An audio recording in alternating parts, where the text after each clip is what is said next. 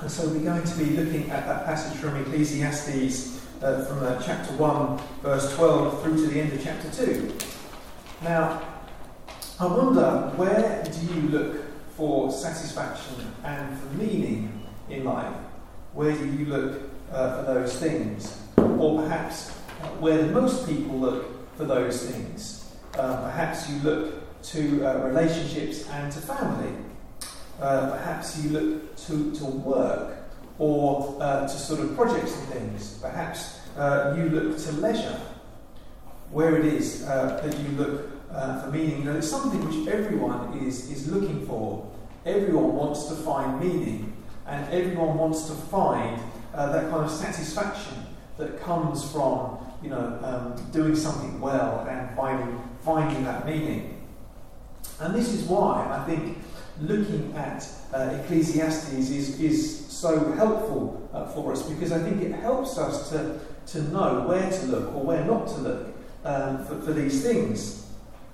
And the words, I think, are really striking, aren't they, if you're, you're not used to them, where it comes up and, and it says, uh, as it says in, we looked at last week, meaningless, meaningless. Everything is, is meaningless. And in our passage today, again, this is what we, this is what we find. He says in, in verse 14, I have seen all the things that are done under the sun. All of them are meaningless, are chasing after the wind. And just to, to remind you that meaningless just means like if you breathe out on a cold day and the, you see the vapour there just for a second and then it disappears. That's the, the sense of the word. It's just empty, you know, vapour. Um, vanity is the, the traditional way it was translated.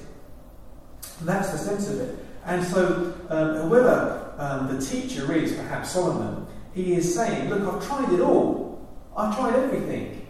And all of it is, is the same. And he even says in verse 18, For with, uh, with much wisdom comes much sorrow. The more knowledge, the more grief. So he, he almost says, in fact, he does say really, that, that wisdom is almost the worst thing of all. That wisdom is, is the worst thing. Why is that? Well, he, he goes on in chapter 2 um, to think about the different um, aspects that he's looked at. So he looks at um, pleasures in verses 1 to 3 of, chapter 2. Um, you know, laughter, he talks about pleasure, um, wine, uh, and so on. And you know, those are uh, all of those sort of good experiences, but they don't last very long, do they?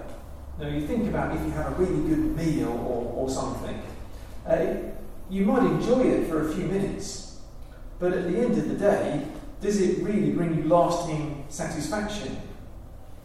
And the answer, according to, to the teacher here, is no. It might satisfy you for a few minutes or an hour or two, but it won't last. That's the point of it. That's the, what he's trying to say.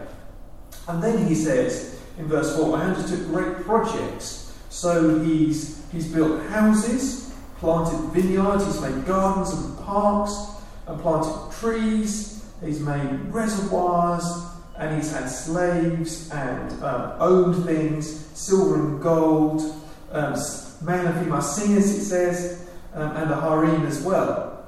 So he's had everything, every kind of pleasure that a man can own, he has had it. Did that bring him satisfaction? As it says in verse 10, I denied myself nothing my eyes desired. I refused my heart no pleasure. My heart took delight in all my labour, and this was the reward of all my toil. Yet, when I surveyed all that my hands had done, what I had toiled to achieve, everything was meaningless, a chasing after the wind. Nothing was gained under the sun. So he did all of these things. He owned all of these things. And at the end of it, it was just all meaningless. As he says, it didn't bring him any lasting satisfaction. I think this is an experiment that a lot of people in our society are running as well. Now, I thought at the start about where people find meaning, and a lot of people are trying to find meaning in things, or in their career, or perhaps in their families. And if you look for ultimate meaning in those things, you, you won't be satisfied at the end of the day. Because those things uh, don't bring ultimate satisfaction. They might last for a while, but at, uh, at the end of the day, they don't bring lasting satisfaction. And even, as, uh, as uh, the teacher says, wisdom and folly are meaningless. He says in verse 14, there, chapter 2, verse 14, uh, the wise have eyes in their heads, while the fool walks in the darkness. But I came to realize that the same fate overtakes them both. So he says, like we were looking at last week, what's the point of anything? What's the point in living rightly and wisely when we're all just going to die anyway? That just makes fools of, of everyone, whether you live wisely or whether you live foolishly at the end of the day. Both, both wise and foolish suffer the same fate. And then he, he delves into this, this idea about death a bit more uh, in verses um, 17 to 23 he thinks about what happens to everything we gain. And uh, he says in verses 18 and 19, I hated all the things I had toiled for, because I must leave them to the one who comes after me. And who knows whether that person will be wise or foolish? Yet they will have control over all the fruit of my toil, into which I poured my effort and skill under the sun. This too is meaningless. So he says, at the end of the day, you can have you can have all sorts, you can have as much money as you like. You can be a king. You can be the ruler of nations. You're just going to have to leave it to the person who comes after you. That's, that's going to be your fate. However much you have or don't have, you're just going to have to leave it at the end of the day. And, um, and then he says uh, in verses 22 and 23 What do people get for all the toil and anxious striving which, which they labour? All their days, their work is grief and pain. Even at night, their minds do not rest. This too is meaningless. It made me think actually of the, um, the famous um, uh, prayer from the funeral service in the Book of Common Prayer. Man that is born of woman hath but a short time to live, and is full of misery. He cometh up and is cut down like a flower. He fleeth as it were a shadow, and never continueth in one stay. And um, I think that's the thing, isn't it? That death makes a mockery of life.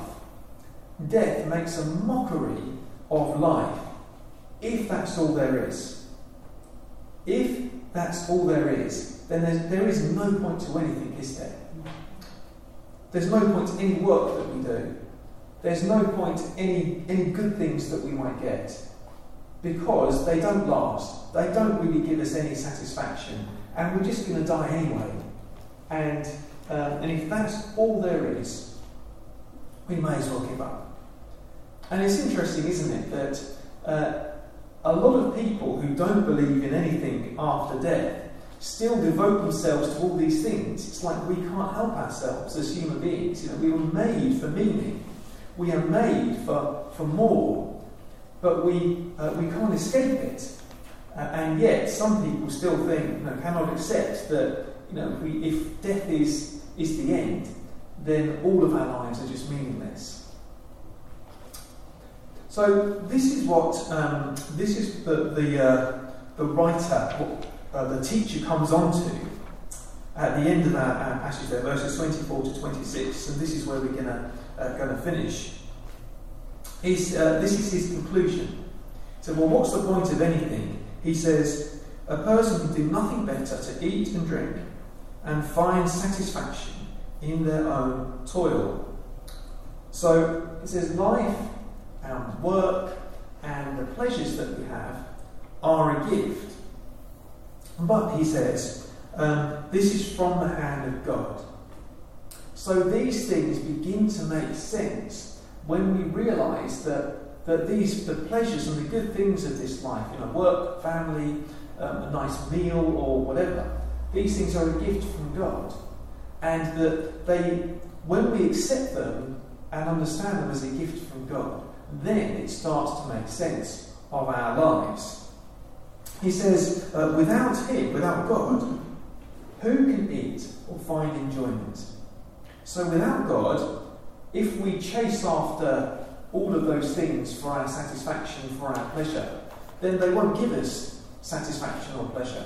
Not for very long, anyway, because there will be an empty hole inside. Do you know that phrase which sometimes gets, gets said, you know, everyone has a God shaped hole.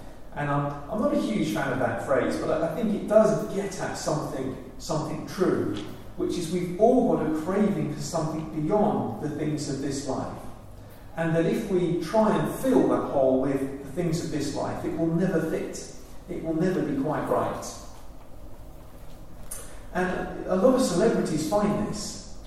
I don't know if you've read stories of people who they get to the top, you know, they get to be famous, they get to uh, have money or fame and celebrity, whatever it is that they, they crave, and they get there and then find actually it's, it's empty. Uh, I think it was Madonna, uh, I believe it was her who said, you know, people think that being famous is, is all about you know, people recognising your money. And you know what? They're absolutely right. And, and that's the thing, isn't it? That you know, people recognise you and you have lots of money. What do you gain? And that's and that is uh, that is the truth, isn't it? And without God, the pleasures uh, of, of life and the life that we have are meaningless. And what um, what this this um, session this um, uh, this week is entitled is bursting the bubble. That's the chapter of the book, the uh, Living Life Backward book that I mentioned, bursting the bubble. And that's the thing that Ecclesiastes is trying to do, that the teacher is trying to do, is to burst the bubble and to say, to say to us, look, where are we really looking for our satisfaction? Because if we're looking for our satisfaction in all of these earthly things, then it won't satisfy. But if we look to God, then we can accept these things as a gift, and they will uh, satisfy because we'll see them as a gift from the one who, who gives them. We'll see the, these things as a gift, and that is the right place for all of these, the pleasures of life, uh, to be.